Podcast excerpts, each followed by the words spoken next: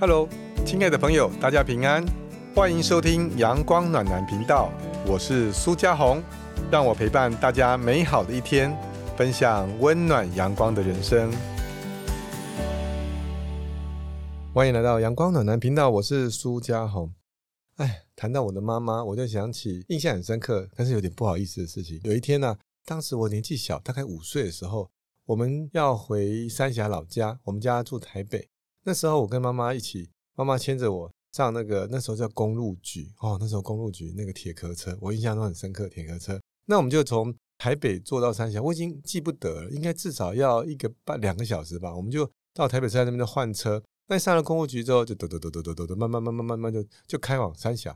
三峡通常会经过树林，然后之后有一个地方就快到横溪，我记得印象很深刻。那时候我很想大便，那我肚子有点不舒服，想要上厕所，那怎么办呢？我们那个时候没有 Seven Eleven，好不好？那下车的时候也没有什么店呢、那也就是路上没有像现在这么样的繁荣。他说：“那这样我教你。”他就敲屁股，我们屁股上面的尾椎，他就这样敲那边，敲敲敲敲敲，因为敲那边会让自己震动一下。老人家说以前这样敲敲敲会让你比较不会那么想上厕所，所以我就在那边一直敲敲敲。妈妈也跟我在敲敲敲。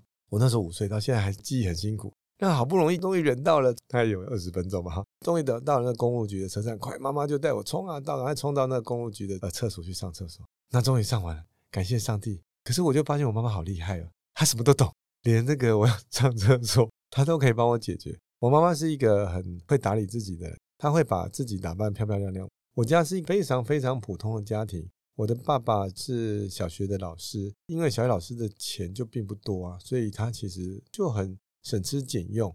但是我妈妈她会记账，她会把我爸爸给她的每一分钱都记账。但那时候还会标会，就是有大会了。不知道各位朋友们有没有大会的经验？我有。我妈妈除了会解决我身体上 危险的时候，她也会教我怎么理财。她首先，她除了会记账以外，她从小就告诉我，嘉宏钱要存下来哦。她就说，我告诉你，我以前小时候哈，我们那时候更没有钱，很穷，什么钱都没有。我妈妈偶尔会给我们，她不知道讲，我已经忘了是一毛还是多少钱。那他们就会慢慢存下来。那存下来之后，他自己年轻的时候就会去打工。他说呢，当他存下来，因为家里很就是很穷，要买鞋子或买什么，呃，是一个天大的事情。哎呀，很难想象买鞋子是天大的事情。那他就会先存，例如说这个鞋子假设是二十块钱，他会先存存存存存存存存，存到十块钱的时候，跟他的妈妈讲：“妈妈，我想要换一双鞋子，我有存了十块，你能不能贴我十块？我们我想换一双鞋子，买一双鞋子。”他去这样，他都是这样做。他说他的兄弟姐妹里面也有，就是说妈妈给他一点点零用钱，他们就拿去花掉啊，吃棒棒糖很开心呐、哦哇，等他鞋子坏掉，想要换鞋子的时候，妈我要买鞋子，我要买鞋子，妈妈就不给他买，他就跟我讲说，嘉宏你你知道吗？当你想要一些事情的时候，你自己要想办法存一些本。你当你存有本的时候，人家会比较容易帮你，爸爸妈妈也愿意帮助你。那他又说，那你这个钱从小有时候人家会给你红包啦，过年的时候妈妈帮你有存下来。但这告诉你一件事情，你的钱呢，哈，我们可以帮你去银行开户头，但是你也可以这样，你存在银行里面，记得要做定存，因为定存的利息会比活存的还多。那你也不要放在身上，因为放在身上那个钱就会花掉，所以你去放在定存。诶，所以我从小时候就有定存。那除了定存以外，妈妈也告诉你还有标会。我慢慢大了，国中那时候更有印象。那那时候已经有从小学开始就有一些存定存，妈妈就协助我就做一些定存。他说：“那这样，妈妈可以跟你一起，就是我已经忘记那一会一个会多少。假设这个会一个会是一个月要付五千块，那五千块说妈妈跟你讲，五千块如果今天人家要标会的时候，他会写那个单子哈，一个会是五千块哈，这每个月等于是你要出五千块。不过如果也要标五百块的时候，那你只要出四百五给他。就是最后呢，等你标到的时候，如果你知道最后一个尾会的时候，你可以假设二十个人。”因为你你前面你每每个月都会出一个五千，对不对？可是人家说他要五百的意思就是说他用五百当做利息，所以你只要四千五，所以你就等于赚了那五百块利息。所以你在越后面的时候，你到最后面，假设你是最后一个人的话，那你就变成说前面利息都赚到。那当然你不我们不急着用啊，你就是可能到最后一会或最后两会，大家会不会听不太懂？反正就是我，我今天只要标会的话，对我一个小朋友来说，我就最高我拿五千块出来，那给别人用。但最后我收回来的话，可能就是我给别人用的时候，那个人到最后我标的时候，他就要拿这个五千万回来还我。也就是我只要出四千五，那个人标的人他要给我五千块，那到了第二个月的时候，可能有人用四百块得标，那我等于是我出了四千六给他，但他未来我得标的时候，他要给我五千块，我就赚四百块，所以我就等于是五百、四百、三百、五百的，再慢慢慢慢，他就说嘉豪这样子的话，钱赚的比较快，让你标起来的时候，你再怎么样，你再拿去定存。我妈妈就这样教我。她就从生活上的例子，她就是把生活上她在做的事情告诉你。因为我们家没有钱，那当你说会有没有倒？有啦，我们有被人家倒过啊，那也没办法，因为那时候也会有人倒债，妈妈也被人家倒过。但是那个时候做一个家庭主妇，她能够做的，她就尽可能能够记好账，然后她把自己打扮的整整齐齐、干干净净。他就说啊，嘉豪，你出去的时候一定要干干净净、整整齐齐的，因为人家有时候就是看你这样，你看着邋邋遢遢。人家就不理你啊，人家觉得你好像就嗯，你啊，你就是要穿的整齐，你有一般的礼貌，人家也才尊敬你。所以其实我妈妈在晚年的时候，她有讲说，你看我们那时候我们家其实没有钱，可是妈妈去幼儿园的时候，就是我我上幼稚园大班、中班、下棋大班，然后或是我在小学的时候，就是那时候家长会或什么的，妈妈都是穿着什么整整齐齐、漂漂亮亮，人家都以为我们是贵妇，其实我们家就是一个很非常非常普通。就穿的很整齐了，也不能说贵妇，他人家会觉得说哇，那个妈妈气质好哦，人家就比较会看重你。妈妈照顾我生活，照顾钱财，还照顾我仪表如何去做。我妈妈还有一个地方是很棒的地方，是她都会把家族的事情跟我讲。很多情况下就是我们都觉得哎呀，小孩子不懂啊，这种事情不要告诉他，啊，这你不了解。我妈妈不是，她常常就会说啊，今天哪一个姑姑啊，她生病了，生病之后，那因为我爸爸是长子，所以说。我是长嫂，妈妈就要帮忙去看他，他生病就要去看一下。什么叔公谁他过世了啊？我告诉你，妈妈这个就要去去看他。谁去医院呢？谁去做什么？她就去看哪一个人，他有需要钱呢？那因为怎么样怎么样怎么样啊？妈妈，我们是长嫂嘛啊，就是就会借他，借他一点点。虽然我们钱不多，但是我们还是可以借人家一点。以前没有健保的时候，看病是很花钱的，那真的是就借人家。那甚至说。他自己家里的一些情形，他都会跟我讲，所以我慢慢发现说，虽然我是有人说秀才不出门，能知天下事是看报纸，那我知道人情世故都从我妈妈那边讲，我妈妈就会跟我讲啊，我他做了什么事情，虽然我有事情我们不一定要做，可是你不觉得做了比较好吗？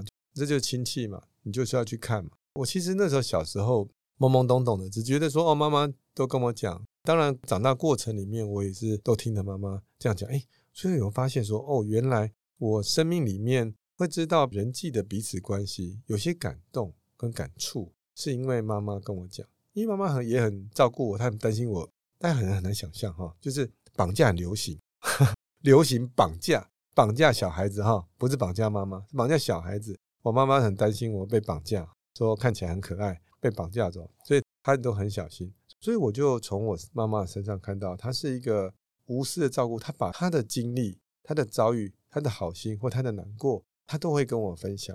现在没办法问了，以后我等我上天堂再问他。哎，我算是乖小孩吗？也不好这样问吧。好，你会问你妈说我是乖小孩吗？可是有一件事情哦，我当我妈妈不在的时候，我就整理家里一些她的东西。我除了看到一叠一本又一本的记账本，他是从年轻的时候记账本，连我爸爸那时候在小学拿的薪水条都还有。你就说他多厉害？他都把它存起来，他比会计师还要强。那我就在一张日历上看到我妈妈自己，上面写说，她今天很难过，她发现我最相信的儿子竟然欺骗我。我怎么会有这段文字？我妈妈手写的文字。她就说那天她在窗台上看到我骑脚踏车，买脚踏车竟然没有告诉她，竟然偷偷去买。然后虽然他发现，他觉得很难过，他到底做错了什么？为什么从小很亲爱的孩子，哎，都会讲啊？为什么？买脚踏车这件事情没有告诉他，他觉得很难过。我忘了我是高中吧，哈，高中那时候，因为我妈妈就很担心我们被人家绑架，不然就出车祸。她觉得骑脚踏车啊是很危险的，骑摩托车很危险。这件事情她让她很伤心。我我从翻这个资料才知道，哇，原来哦，我妈妈是这么伤心。那时候应该有讲了一下，不过她没有讲那么多。可是看到这个，我就觉得哦，哎，孩子在大不孝。可是那时候年轻的时候，觉得说，啊，我知道我妈妈不愿意让我买脚车，所以我就会想要偷偷去买啊。那时候高中嘛，同学就说，哎，我带你去万华什么地方，我就买 去买脚踏车。那我们就偷偷的放在家里公寓这个楼下，骑出去被他发现。那一次就觉得有让我妈妈伤心。我觉得有点像是被背叛，是不是有点？或是说，妈妈觉得你干嘛不告诉我？好像无话不谈的母子，为什么会隐匿一些事情？哈，从这件事情我也得到了一个教训啊，就是说，人人跟人之间是不是真的能够不要害怕，还是要讲讲？我妈妈也许不见得会难过，她可以跟你讲一讲，她也许觉得，哎，你年纪大了，你本来就可以去拥有一台脚踏车，啊，那但是我们就会怕，怕说，那那最后搞出来这个。所以其实如果能够再来一次，我想我应该会老实跟妈妈讲说，妈，我要买脚踏车。也不知道他会怎么样的这个难过，所以我觉得我妈妈对我来说，她教会了我非常多的事情。就连她在人生不在之后，我发现这个东西，她也重新来教导我。每一个人都能够留下些什么，尤其是我，我在律师界我这样打滚的时候，我们很感恩有机会在十几年前，那其实我就做广播嘛，那做广播讲一讲，那有机会就上电视。那我妈妈就是我最好的粉丝了。我妈妈的态度是这样哈，其实简单来讲，她就是严以律己，宽以待人。当我去上节目的时候，回来之后，她就要看那个节目。她看完节目之后，就打电话跟我讲，她说：“讲，哎，你今天那个西装哦，没有穿好呢。他 那个领带后面那个西装什么的，碰起来一个捧箍，有有有个像乌龟一样哈。妈，那个有时候坐下去，他就会这样。他说，不管怎样，你就想办法弄好。”有时候节目会带到镜头嘛，虽然你不是你讲话，可是毕竟他还是会看到，有时候还会扫一下你的镜头。他说你要随时专心呢，哎，你看有时候那个镜头很难看，你你没有讲话的时候，那个表情很难看呢。然后他说你要注意啊，哈，他就会提醒我，甚至说你讲了什么，我讲了什么东西，应该比较合宜。妈妈总是这样，他一直会跟我讲说啊，你应该怎么做。他就是一个，他希望你好，他又希望说我的孩子很出色。他也希望提供一点贡献。有时候可能有人会觉得说：“哎，妈怎么唠叨？”其实我妈不唠叨，她就会告诉你，我就会把打开我的耳朵，吸收了她告诉我东西。虽然有时候很难改啦，哦，那我尽量，妈妈，我会尽量的改的啦。他这样的过程里面，让我感受到有人的关注，但这个关注又不是太过于太有本。当我结婚之后，哎，其实我我个人想法，我会希望我跟爸爸妈妈住在一起啊，那可以照顾他们呢。我妈妈说：“嗯，我看不要，你还是搬出去好了。”我说：“为什么？”啊，这是我们私下的谈天呢。他说：“啊，不行，因为呢，妈妈的个性很强，你太太的个性也会很强。”哦，他说：“万一住在同一个屋檐下，万一两个吵起来，你说刚开始也许客客气气，可久了之后，大家都会有各自的生活习惯，那吵起来怎么办？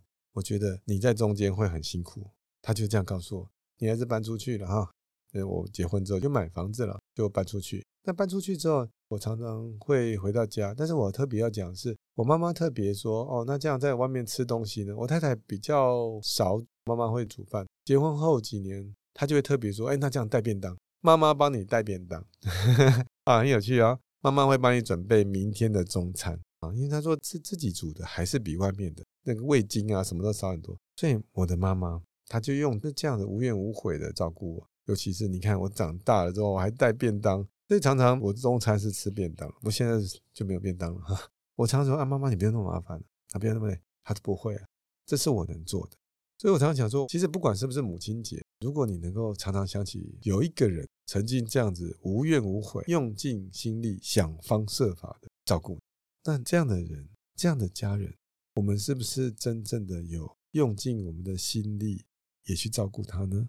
常常我们会忘记身在福中不知福，所以我跟大家分享这么久，我从五岁的很丢脸的故事也跟大家讲，他这样照顾我，然后慢慢长大的时候，他教我如何理财，他告诉我如何的跟人家应对进退，他告诉我如何的跟这些亲朋好友婚丧喜庆要怎么去面对。那这样一点一滴，也许当初我们有时候也会把它当做背景资料，似懂非懂，甚至有些东西我们还是不告诉他。但是我常常想说，那时候好像没有珍惜。现在你要回过头去，哎，妈妈不在了，哎呀，只有一些无限的这个念想，就啊，会想念起妈妈照顾我的场景。